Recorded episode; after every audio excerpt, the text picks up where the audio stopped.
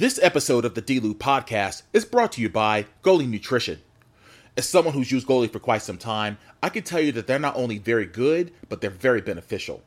My favorite are the Super Green Gummies. The Super Green Gummies are uniquely crafted with a spectrum of essential nutrients such as vitamins A, B12, folic acid, and thiamine. It supports a healthy liver function, healthy nervous and immune system, digestive health, a boost to your metabolism, and overall health and well being.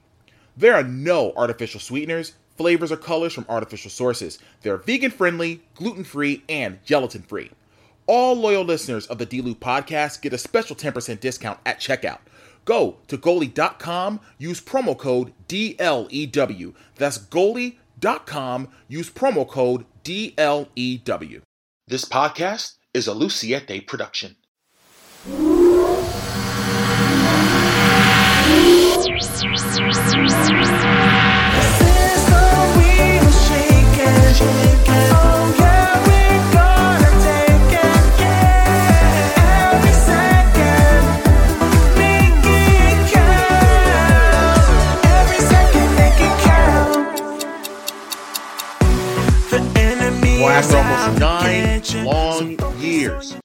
Quote the great Michael Jordan back in March 1995, I'm back. Welcome to the relaunch episode of the D-Lew podcast. I'm your host, Derrick T. Lewis, and I have to tell you, it feels so good to be back in the podcast space after such a lengthy hiatus, which I did not intend to take. Um, just things that got in the way, things took priority, such as my acting career, that led to music, that led to pro wrestling, which ultimately led me back to podcasting. So I want to thank everybody that uh, that that reached out to me regarding the relaunch of the show, you know, giving me their well wishes, and I appreciate it more than you know. Well, this week I have Chrissy Monroe that's going to be the very first guest on a relaunch episode of the D-Lew podcast. She's a reality show star, entrepreneur, philanthropist, everything under the sun. She she does everything, a little bit of everything. And we had an amazing conversation about her life, her career, you know, talking about moving from Baltimore to New York City and how that transition was, how she got on Love and Hip Hop season 5, y'all. This is crazy. It's a crazy story how she all broke it down. Her charity work that she does for domestic violence, which I really, really want you all to listen to. A lot of stories that she told that even shocked me, and I was just like, wow. But she kept it all the way real, and she is a real. She's a real person, and again, one of my absolute favorite people in this business that I've gotten to know over the last couple of years. And you're gonna really enjoy this episode. And let's not wait any longer. My interview with Chrissy Monroe starts right now.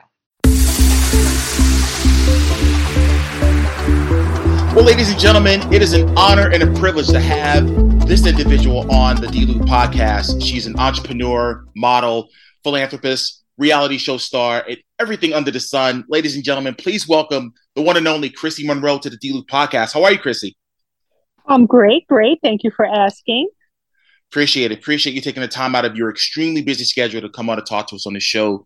So, right off the bat, I wanted to talk about you know the last two years you know, for you, and obviously we were hit with the uh, global pandemic, and obviously you being an entrepreneur, being self-employed, just basically it, it affected a lot of people. So, I just wanted to ask, what has the what were the ups and downs for you with the with the global pandemic? Well, honestly, I I actually enjoyed it. Um, I welcomed it because it, for the first time in my entire life, um, I had a break from working and hustling so hard. I've been working pretty much since I've been 12 years old, wow. nonstop, continuously. Um, and I had my own plastic surgery business on Madison and 59th, so mm-hmm. that shut that shut down abruptly due to the pandemic. Um, and then I, I was relieved. Like I said, I, I, I was it was a break for me. I was like, whew, I get to stay home and just chill. right. Um, and then I enjoyed, you know, a few months, my summer, you know, here and there. Like, you know, there'd be some some little private uh, parties, you know, and things like that. Of course, the clubs were closed, but it was great having that downtime. Um, but then that September, I got a blood clot in my liver um, and I was hospitalized um, and almost died. I was in the hospital for a month. That September. I got out in October. Um, come to find out, they found a blood clot in my portal vein, which is the vein that goes through your liver, and it was blocking the oxygen to my organs in my body. Um, I was in the hospital for a month. I lost 30 pounds. I had five surgeries in five days. I was in a coma. The priest came. I mean, it was a lot. Um, and that was during the pandemic. So, what made it suck was I couldn't even have anyone, they weren't allowed to bring me anything. Um, my visitations were very limited um, because of the COVID. Mm-hmm. Um, so I had a few visitors, not as many, you know, a lot of people wanted to see me, but tent they had to go through down at the downstairs at the hospital. No one was allowed to bring me outside food or drinks, which was a nightmare. Um, but I was just happy to be alive, and you know, it was a big wake up call for me. Um, and it happened during the pandemic, so I knew once that things cleared up, I made up my mind in the hospital that I was never going to go back to the medical industry, um, which was the surgery field that I just, you know, abruptly left. Right. Um, I, I, decided on a lot of things when I was laying in that hospital bed. Um, it, it was life changing. So I don't think that was due to the pandemic, but it happened during the pandemic, of course. Um, right. It was not COVID related. It was actually due to drinking a liquid collagen supplement that I had no idea was, you know, a, a blood thickener and my body wasn't breaking it down. So um, the pandemic, to, to answer your question, was very life changing for me in a lot of ways. Yeah, I can remember when ways. For sure, for sure. And I remember when all of that went down with, you know, when you were in the hospital and I was, I was, I was legitimately worried. I had, I had checked in with Dawn actually, and I was like DMing her, hey, is she okay? Is she okay? Is she okay? You know, and once you were, um, I knew you were okay when you had posted a video and you, you were thanking God you were able to eat a crab leg for the first time in over a month. So I was like, okay, oh Chrissy's good. Yes. Chrissy's yes. good. a crab leg, you know I'm good. If it's about a crab Absolutely. leg, I'm good. Yes, yes indeed. Yes, indeed. So you're from Baltimore, and um, tell us a little bit about what life was like for Chrissy growing up in Baltimore. Ooh, have you ever watched The Wire? oh yeah, oh yeah. Yeah, it's very true to life, very real. Um, I grew up in Baltimore City, inner city Baltimore, East Baltimore to be exact, and um, it was not pretty. It was very uh, gritty, very rough. Um, a lot of, a lot of drugs, a lot of drug dealing, a lot of crime um, the fast life, and that's what I grew up with. Um, I, I started working in the strip clubs at age, I think, 16. Oh, wow. um, just fast money, fast life. Um, that's all I knew, though. You know, I had a very dysfunctional family. So um, everything was just about getting a dollar. I mean, it was no other, nothing else to really think about. Like, it wasn't really like the normal upbringing. I'm, I'm a high school dropout. Mm-hmm. Um, come from a very dysfunctional, drug addicted, alcoholism family, alcoholic family. Um, so, you know, I was the youngest, so I learned a lot from other people in my family's mistakes, what I didn't want to be like. So, um, you know, but I was just always a hustler and, and worker and um, just stayed focused. I had a vintage clothing store for three years. Um, I started dating a guy from New York when I was 17 till I was 27 he was a drug dealer from New York. He had gotten murdered when I was 27. Um, and that was another turning point in my life where I said, if I don't leave Baltimore now before I'm 30, I made the plan to move, to leave before I was 30 because I knew I wanted to act and model um, and not be in Baltimore anymore. They call it Smaltimore. It's the 11th largest city in the, the, the United States, but everyone knows everybody.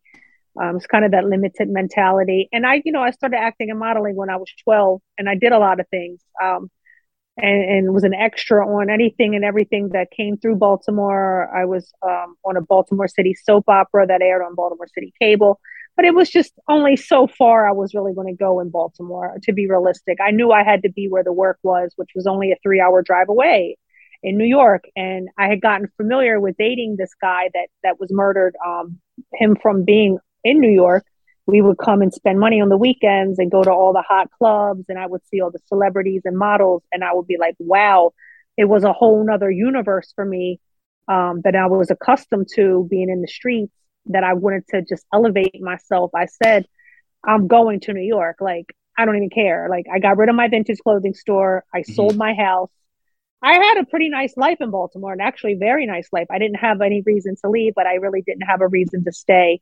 I knew I wasn't fulfilled and I knew I had bigger plans for myself, which was to get into the entertainment industry. And um, I did exactly that. I left when I was 29. Um, I knew two people when I moved here.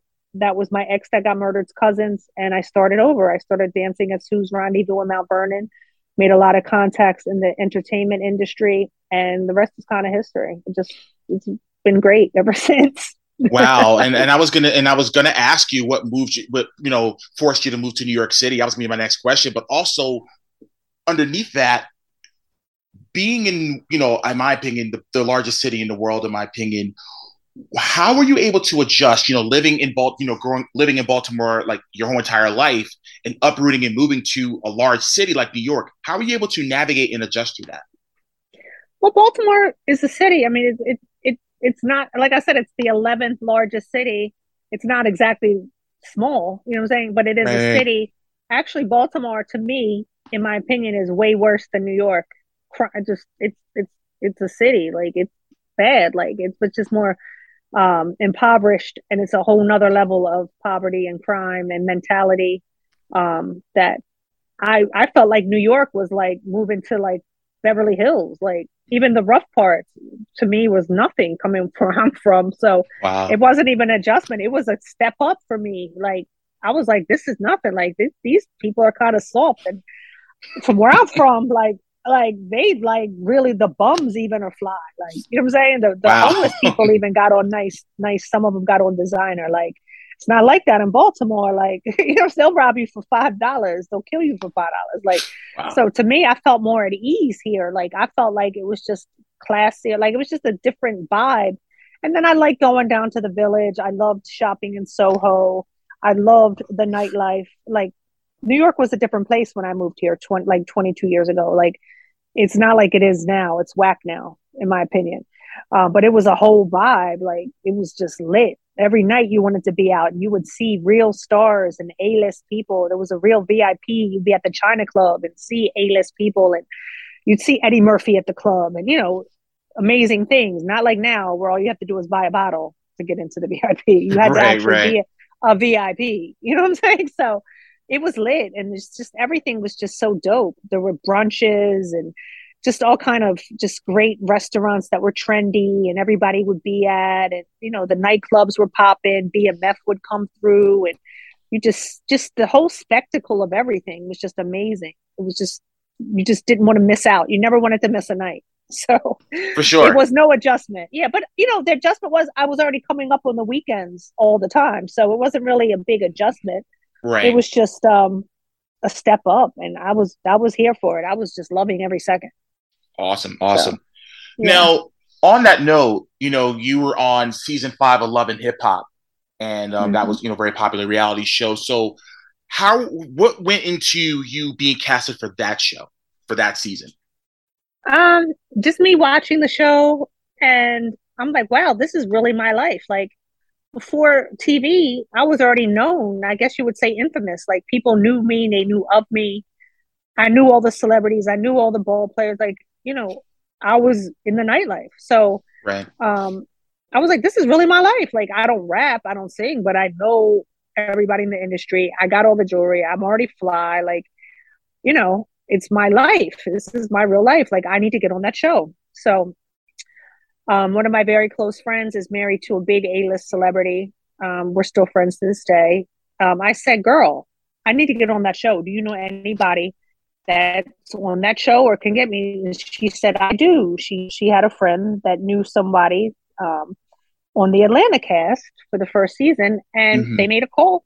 The girl put she put me in touch with the girl. I sent the girl a few pictures. I didn't have any really great pictures at the time. Um, and a little biography of some of the work that I've done. And I had an uh, interview in Mona's office two days later, and the rest is history. They love me. I mean, I just went it, and I knew that was my chance. Like the Eminem song, "You only get one one shot, one shot." Exactly. that was that was my one shot, and I brought the dog with the collar, the long 22 inch ponytail, and just the whole you know, outfit and the whole look and the whole personality, and that the rest is history. You know, so. And, and as an actor myself, I can tell you, I've been in those situations before where it's like one contact, you know what I mean, can change your life. You know what I mean? Mm-hmm. Somebody, you know, someone, you're one contact away from from from realizing your dream. So, like the old saying goes, always treat people with respect because you never know who you may run into in ten years. That's definitely for sure. Absolutely.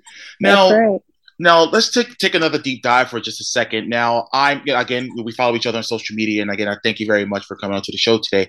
You were taking care of your dad, you know, during you know, but you know, obviously for maybe like a year or so, you know, before he ultimately had passed away.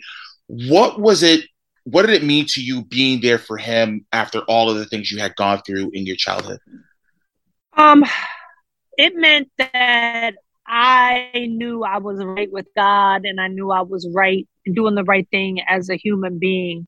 Because, like I said, my well, I didn't say, but my father kicked me out when I was young. Um, mm-hmm. I remarried when I was 16, and his wife and I used to fist fight. All her kids, she had six kids, they were all grown, and she really just didn't want me around. Like, she just wanted to, to be him and her, and she was a very uneducated woman, uh, very low class woman. I'm being nice, I'm putting it nicely, and uh, we used to fist fight and my father basically kicked me out and chose her over me and i was hurt. Imagine you're still a kid you're a teenager and your father yeah. gets married to the evil stepmother and they don't want you there and you really get kicked out and you have nowhere to go. That's how i ended up homeless as a teenager and working in the strip clubs at an early age um, as a way to support myself. I was in straight survival mode. But you know i know my father was a good man. My father never put his hands on us. He never touched me. He never did mm-hmm. anything. Um, just you know after i grew to get older i grew to appreciate my stepmother the fact that she was taking care of my father in his older age. My father was a good man and i know my father loved me very much. Um, yeah i had a resentment for a long time mm-hmm. um, but i got over that and it helped actually mold me into being the independent person that i i grew up to be. And i put all that i just put all that aside when his wife died um, of liver cancer and I know, you know, my father's legally blind. Here he is. He was 80, 82 years old, um, in a diaper, in the diapers, pretty much can't walk, needed a wheelchair with dementia, beginning hmm. stages of dementia. Who was going to get him? Nobody. Um, there was nobody to take care of him. His wife died abruptly. She hid the cancer from everyone. She died suddenly, and there was no one for him. So I went down, literally put him in my car, and brought him to New York. And he didn't know. I told him we were going to the store, and that was it. The house was filthy. There were bed bugs, roaches. Uh, you know, it was very just. We didn't know how bad the situation was because they hid it and didn't want anyone in their business. You know, a lot of older people are like that. They're old school. You know, they don't want yeah. nobody in their house. They don't want anybody in their business. So, and I'm in New York. I'm three hours away. So, you know, I didn't know how bad it had gotten until my brother told me what was going on over there. So I said, no, I'm taking dad with me. So I put him up here, uh, a mile away from me in a nursing home um, because I'm by myself. I don't have anyone here during the day to watch him. I was running the surgery business. I still got bills to pay, and right. I can't leave my father in my house to burn it down. He loves smoking cigarettes. Um, so the best thing for me was to put him in a, a, nursing home an hour. I'm not an hour, a mile away, so they could give him his medications, they could give him his special soft diet, um, change his diaper. You know, I don't want to change my father's diaper. I'm, I'm, I want him to still have his pride as a man, and you know, not to be humiliated. Right. So, you know, um, I let them basically do all the heavy lifting, and it worked out. I got to spend a year with my father, getting to know him all over again, and hearing stories that I never knew. Um, but then again, it was also painful for me to watch him cry for his wife. Mm. He didn't remember going to her funeral. I kept having to tell him, you know, she went to Atlantic City or she, you know, at the casino, she went to the flea market just to keep him calm so he wouldn't panic. Um, I didn't know there's no manual telling you how to deal with people with Alzheimer's or dementia. This was all new for me, but it wasn't as bad as, you know, I thought it was going to be like, it was, it was sad knowing, you know, he was deteriorating, but he knew who I was. That was the good thing. Like, and honestly, um, uh, when he died, I, I can't even be mad because I got to be with him. Um, he died of pneumonia related complications. I think it was COVID, honestly, but um, thank God it happened when it did because it was a week before they shut down the nursing homes and they shut down the hospital. So if it would have happened a week later, this is how bl- I know I'm so blessed. It's just everything has always been in my favor. Um, I got to hold his hand. I got to sign the papers. I got to make sure they gave him the morphine and he passed comfortably. They gave us a private room. It was just me and him. I got to hold him. Um, but if it would have been a week later, he would have been alone. He would have died alone. He would have been confused. And I don't think I'd ever honestly be able to live with myself if that would have been the case. But that wasn't the case. Thank God. Um, so I got to be with him and I'm at peace with it that I stepped up no matter what happened in the past. I, I didn't let the past make me bitter and, and turn my back on him as an old man who needed me, who had no one. I I know I did the right thing. And and I hope anybody listening would do the same for a parent. I don't expect if you were molested or anything like that to, you know, you don't know anyone's situations, but if your parents were a good person, it was just some teenage BS or whatever, get over it. Be there for your parents because people need people. So I'm at peace with it. Like I know I did everything I could to make him comfortable in his last year, make him happy. And you know, like I said, I'm at peace with it. So um it was a great experience for me, honestly. I got that that was a blessing. A lot of people never get to really have their parents back in their life life again or catch up and you know, I got to see him at a different point of my life as a mature adult, not the rebellious teenager that I was. So it was it was actually uh it was a positive thing. It was a positive thing. And I can I, I remember seeing you post a lot when you would go visit him. You know, you would post videos every day of you know him playing with the with the cat and stuff like that. And I just thought that was such a good gesture just to show the people, hey, listen, this is and you're ever like you're authentic. And ever since I've met you, you've always been authentic of who you are and unapologetic of who you are, and you show all aspects of your life. And just being able to show you know what you were doing with him you know at the nursing home like every time you were there i i was just like wow. And i would just watch your video and it's like that's that's incredible. And i hope that it shows people you know what you know what they should do you know when, when it's an ailing parent or whatever the case may be and making sure that they're taking care of them. Now let's talk about another um, an organization that you actually run. Is called survive to thrive global um, i know you mm-hmm. you're really really passionate about it i actually follow the page it's a domestic violence um, type of organization. If you can just shed light a little bit on what that, what do you do, and all the aspects that goes into it. Okay, so when I left Love and Hip Hop, um, I got involved with a younger guy, and make a long story short, he almost beat me to death. Um, it's, it's a long story, yeah. um, but it, it, was on more than one occasion. But I'm lucky to be alive. Um, they only gave him three months in jail for it and they ran it concurrent. He was already in there on a robbery charge. They ran it concurrent with the time he was in there on another charge. So basically, he didn't get one second of time for what he did to me. Just on paper, a domestic violence charge, but this man had felonies for guns and drugs and other things. So he really, it was a joke to him. It was a slap on the wrist. And I was like, wow, it took so much courage for me to even press charges to come out with this and, and this is all they did. They did nothing. Wow. And I'm imagining like I'm on TV and you know this is bad publicity for them and they they obviously don't care imagine regular people that aren't on tv that don't even have that as leverage to get help and to try to get you know some kind of justice for themselves i need to speak up i was like if i don't speak up who's going to speak up like who's going to do something about this like this is crazy like this this happened to me and they did nothing about it it took them it took me bringing a lawyer with me to basically the DA's office to get them to even follow through um, because they didn't want to do the paperwork.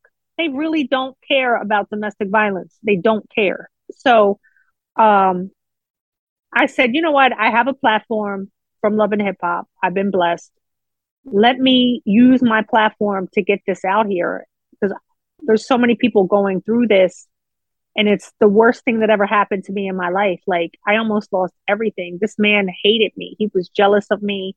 He wanted my life. Just disgusting. He told me he hates females. Just a complete psychopath. So um i started survive to thrive global with the intention of just just having the platform and not wanting anyone to go through what I went through. Just that simple. um, sorry, hold on. Let me drink my water. That's fine. um, I didn't know what I was doing. I didn't know how to start it. I didn't have these big plans for a big nonprofit. None of that. I just, you know what? I'm like, I just need to let people know what happened to me, that they're not alone, that this can happen to anyone. And I want to learn more about it and I want to educate people and empower other people to get out before it gets to the point where it did with, with what happened to me because it was a gradual pro- progression of emotional, then verbal, then physical. It wasn't just overnight. You know what I'm saying? So it, it builds up and builds up and builds up. Yeah, I didn't know I was being emotionally abused in the beginning, and the mind games, and the trickery, and the narcissistic tactics, and the doubting, you know, gaslighting and making you question yourself. I didn't know what a narcissist was. I didn't know any of that stuff. So, um, Survive to Thrive Global. Um, I started in 2016 with the intentions of just mainly educating and bringing awareness to domestic violence, um, and and saving lives because just just the fact of of teaching people the signs and the warnings and that you're not crazy, it's not your fault, has encouraged a lot of people to get out before it has even got to be physical. And that's right there, just alone is life changing and life savings because it, you know, if you can get out before he may, it takes one punch, one time to hit you the wrong way to kill you. You know, it doesn't have to come to that if you could see those warning signs ahead of time, but I didn't know. I mean, I, I pretty much figured it out when he started spitting in my face and calling me all kind of filthy names. But then again, this guy was already paroled to my house and I couldn't get him out. He basically had nowhere to go and it was a nightmare. I I started leaving my own home because I didn't want to be here because he was here. So it was a whole big horrible mess. So um we we help women, men as well, um, who are getting out of their situation. I can't go to someone's house and say, "Girl, wake up! You need to leave him. Let me come pick you up." No, it doesn't work like that. People have to be ready and they have to want to leave. You can't tell anybody to leave. You can't force them to leave. That's not what I'm here for. Right. I'm here to be an example and to be an inspiration of, you know what? I went through it. You saw the pictures. I posted them. It's real. Um, and I got out and I'm doing better than ever. I'm thriving. Not only am I a survivor, I'm a thriver. My life is better now because now I know the mistakes I've made in dating. That wasn't my first abusive relationship. Was it um, my first physically abusive relationship like that? Yeah, pretty much. I mean, I've had shoving matches with guys and stuff like that, not to minimize it, but yeah, by far it was the most horrible. I mean, I almost I got a chipped tooth, permanent hearing damage in my left ear, my left oh, jaw wow. dislocated, a cracked rib. Yeah, it was mm. pretty bad. So, yeah, I've had relationships, verbal abusive relationships in my past. Um, a lot of things. Um, financial control. I've had guys financially control me, and I thought that was all okay. I didn't know all the things that I know now, which is what I share with people.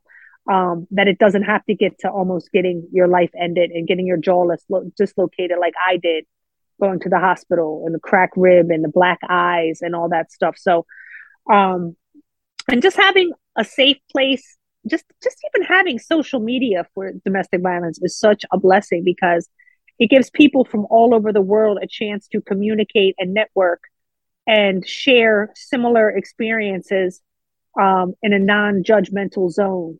Um, I'm about to start my meetings again. The meetings are extremely helpful. Um, in in the city, I was having them before COVID. Just a place for us to come and talk is so effective because so many of us have not had a voice for so long and we've been silenced by our abusers and by our so-called friends and family we've been isolated um, we just need somebody to listen to us to tell us we believe you we we love you i'm sorry you went through that. I'm sorry that happened to you. Because a lot of us have never had that. We've been just girl why didn't you leave sooner? You sh- you're stupid. You shouldn't shouldn't be with him. You're dumb. I would have left. I would have thrown this hot grease on him. Nobody's we've all heard that as you know victims of domestic violence. So just having a safe place to talk and to be listened to is just beyond effective. Um, so yeah, that's what Survive to Thrive Global does. You know, I kind of at one time was gung ho about trying to get laws changed and all that. And honestly, it's not even being pessimistic, but these lawmakers and these these politicians do not care about domestic violence. And I find just more of helping people um, on a more one-on-one level, providing them with groceries, um, school uniforms for their kids.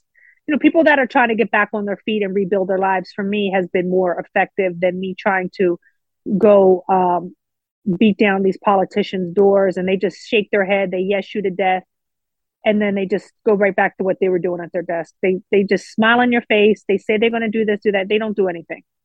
Um, unfortunately, yeah. Ideally, I would love to see the laws change and um, them give stricter sentences to these these murderers and abusers. They're just not doing it, and I just, I honestly have gotten to feel helpless um, about changing things on a larger scale. I'd love to be more optimistic and say that things are changing. They're not. And I'm not going to stop fighting for that. But I found that I could allocate my energy and my resources and time more to helping people one on one or, you know, having my groups and, and helping a group of people or having the social media pages where more people are getting the information than me trying to beat down on these politicians who are just yesing you to death just to get they they come around at election time and act like they care. Oh yeah, and they don't definitely. even yeah they don't even even answer their DMs or anything any other time. So I'm past that. I'm I'm off the whole politician thing, and it's just it's all fake to me. So um so yeah, that's my foundation. Um that's my lifelong uh thing. I don't get government grants. Um, I don't have a grant writer. I rely solely on private donations. I've had two fundraisers. They were sold out, great. A lot of support from um, the celebrity community and things like that for the most part. Um, so, yeah, it's just something that I decided to, to do and put my heart into because it's just something I feel like God, it happened to me. It was horrible, but I, I'm one to always make something good out of anything anything that's been bad. If I guess you could say that. So um, I turn that that negative into a positive by helping other people. Exactly. And at the end of the interview, we can give when you give out your regular social media, we'll tell it we'll tell everybody where they can go as far as finding where they can go follow Thrive the Thrive Global on social media and website and things of that nature. This episode of the D-Lew podcast is brought to you by Goli Nutrition. As someone who's used Goli for quite some time, I can tell you that they're not only very good, but they're very beneficial. My favorite are the Super Green Gummies.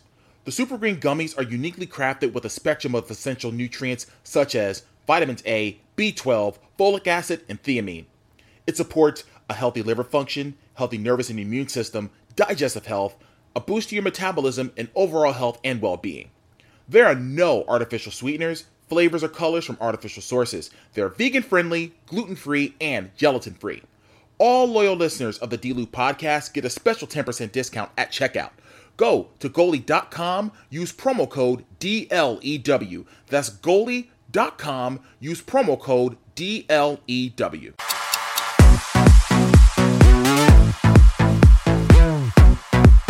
But I want to turn my direction to your brand, Serving Looks the origin, the development, the name, the products, where to get it, etc. All the above.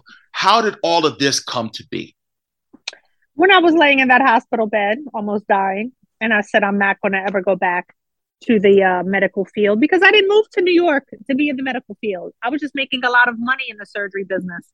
It was lucrative, and I fell into that money trap again that I was so familiar with as a teenager.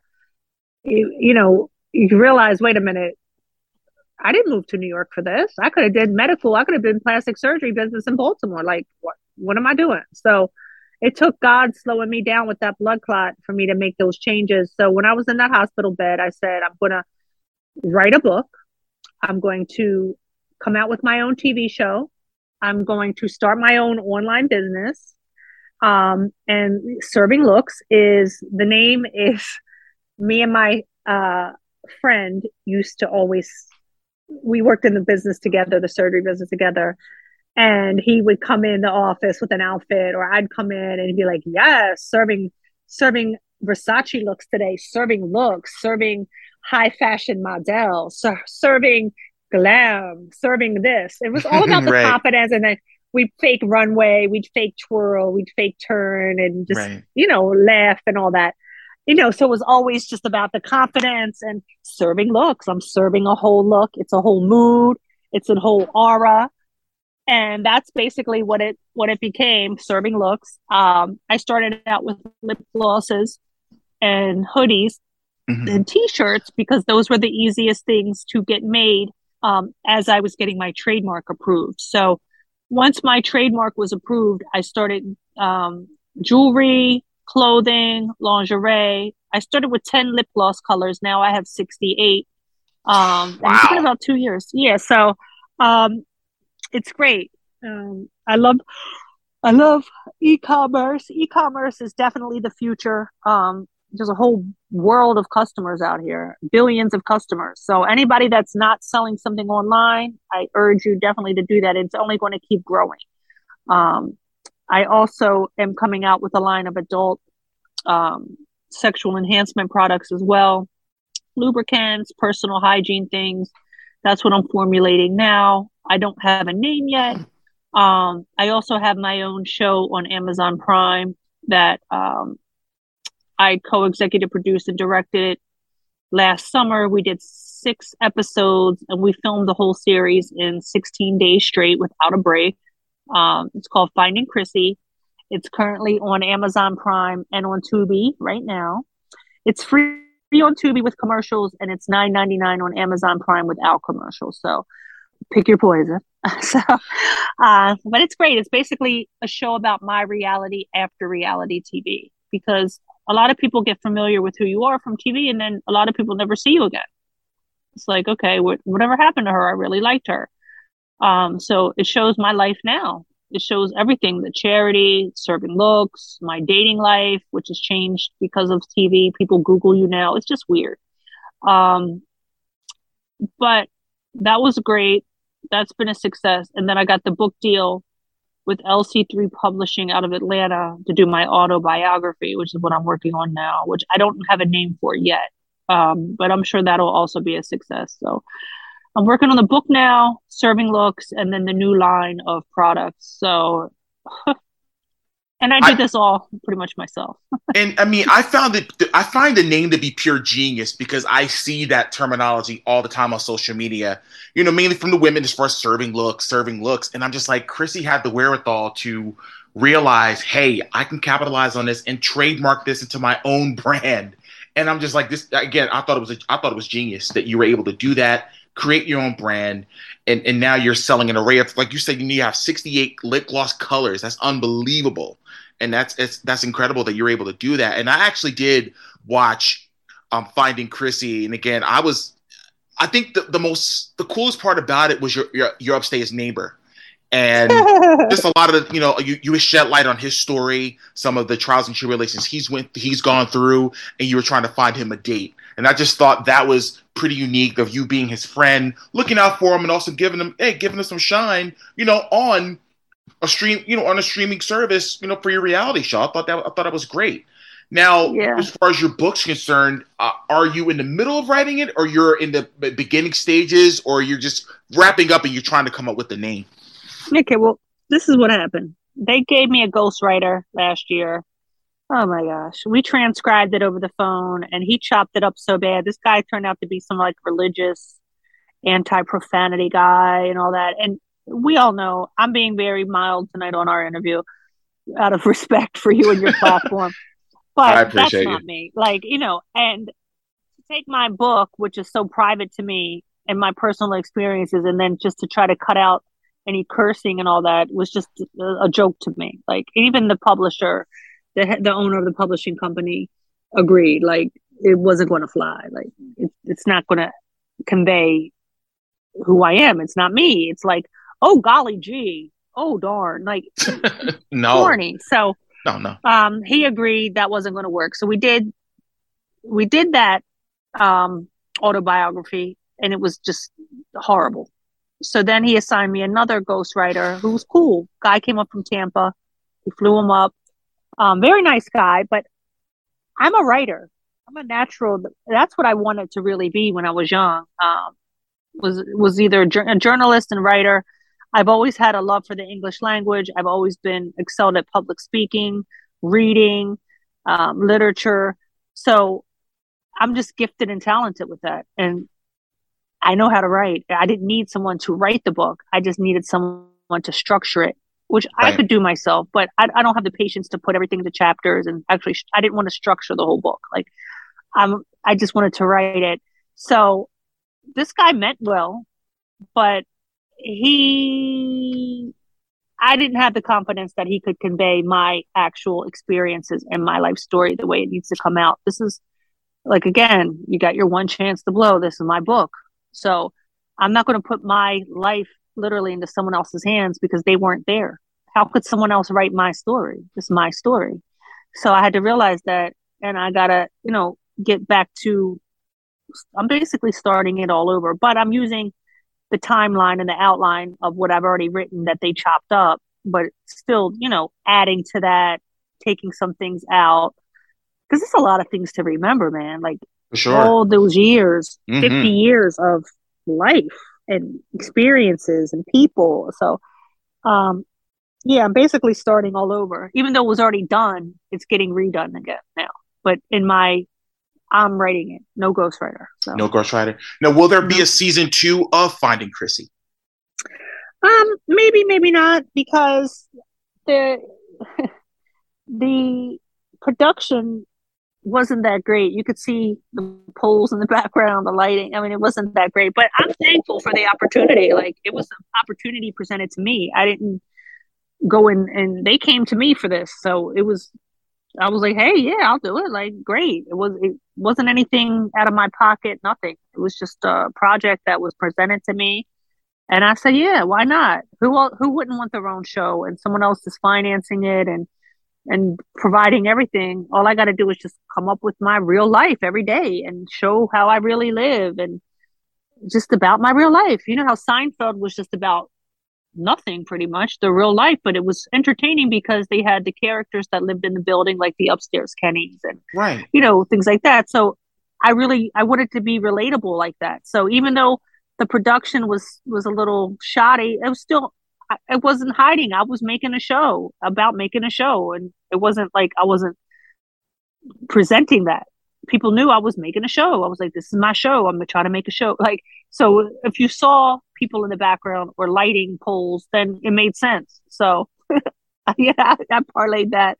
So, part uh, season two, um, it could be done, but we we definitely have a better production staff now. Um, Pete Petrelli who is awesome, who brought the opportunity to me. He's been working on his other stuff called Side Chicks of Charlotte.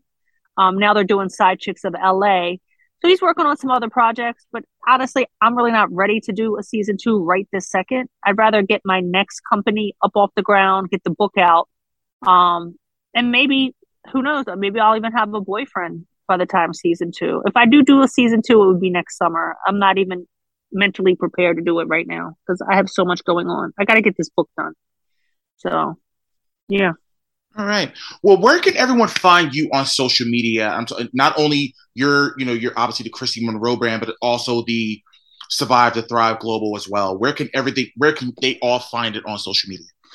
All right. Well, my main Instagram is at Chrissy Monroe. That's with the blue check because there's weirdos that always try to make fake pages of me. Um, it's verified Chrissy Monroe. Survive to Thrive Global is at Survive to Thrive Global. Um, uh, also, the website for Survive to Thrive Global is survive to thrive global.org. Um, Serving Looks is at Serving Looks, and then the website for Serving Looks is servinglooks.shop. Um, yeah, so Chrissy Monroe on Instagram. And then when you go on my main page, you'll see the links to I have a dog page for my chihuahuas. Um, I have my Chrissy's Food Fantasy page link there. So if you just go on my main page, you'll see the Survive to Thrive link, all that in my bio. So, you know, all of those are right there at the top. And then in my link tree is the, the links to my websites and stuff too. So everything's in one place. I try to make things as efficient as possible. Chrissy, so. thank you very much for coming on to the show. Uh, we appreciate you and hope we can uh, have you hope we can have you come back on the show uh, down the road to maybe talk about season two of, of, of of uh, finding Chrissy. Thank you. Well, absolutely, and I'd love to come back on after we get the book out. That would be a big milestone in my life. Most definitely, for sure. Thank you so much. Thank you for having me. I appreciate it. You got it. Well, that does it for this week's edition of the D-Lew podcast. Again, I want to thank Chrissy for coming out to talk to us about all aspects of her career and her life, and I wish her nothing but the best in all that she does. Now, there's another podcast I want you all to listen to in addition to this one. It's called The Watchers Podcast. W A T C H E R Z is how it's spelled. The fellas break down all aspects of the latest in pop culture and sports. You can check them out on YouTube, Apple Podcasts, and Spotify. You can check me out this Saturday at the world famous Monster Factory doing my ring announcer thing for Factory Reboot, our very first event for 2023. Bell time is at 7 p.m. You can get your tickets at monsterfactory.org and you can see all the stars of the MFPW. The future of professional wrestling is right there at the world famous Monster Factory. You can follow me on social media Instagram, Twitter, and TikTok at The Real DT Lew. You can also follow me on Facebook, Derrick T. Lewis official page. You can get your official DTL merch in addition to the brand new D podcast t shirt and hoodie at shop.derricktlewis.com. Well, I'm going to get out of here and just remember whatever you do in life, always make it count. Take care, guys. See you.